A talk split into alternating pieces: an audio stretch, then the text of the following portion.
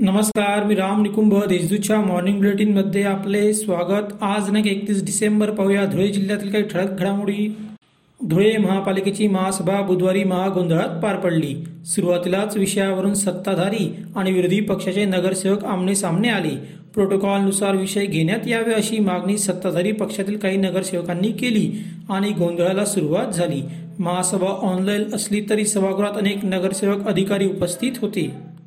धुळे शहरातील महात्मा गांधी पुतळा चौकात एकतीस डिसेंबरच्या पूर्वसंध्येला अनीस व नशाबंदी मंडळातर्फे नागरिकांना दूध वाटप करून द दारूचा नव्हे तर द दुधाचा हा उपक्रम राबविण्यात आला.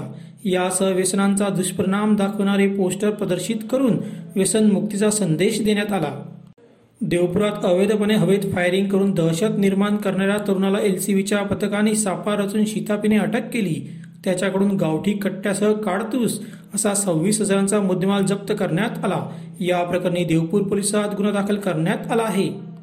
ग्रामपंचायत निवडणुकीची रणधुमाळी सुरू झाली आहे. बुधवारी अर्ज भरण्याच्या शेवटच्या दिवशी शिंदखेडा मतदारसंघातील भाजपाच्या आठ ग्रामपंचायती बिनविरोध झाल्याचे स्पष्ट झाले. त्यामुळे माजी मंत्री तथा आमदार जयकुमार रावल यांचे वर्चस्व निर्विवाद असल्याचे सिद्ध झाले आहे.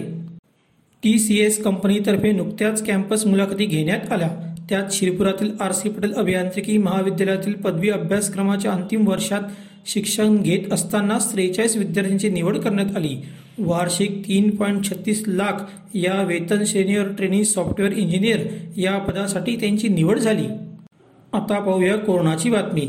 जिल्ह्यात बुधवारी दिवसभरात नव्याने चौदा कोरोना बाधित रुग्ण आढळून आले. एकूण रुग्णसंख्या चौदा हजार चारशे चौतीस इतकी झाली आहे. त्यापैकी तब्बल तेरा हजार आठशे अठ्ठ्याहत्तर रुग्ण कोरोना मुक्त झाले आहेत.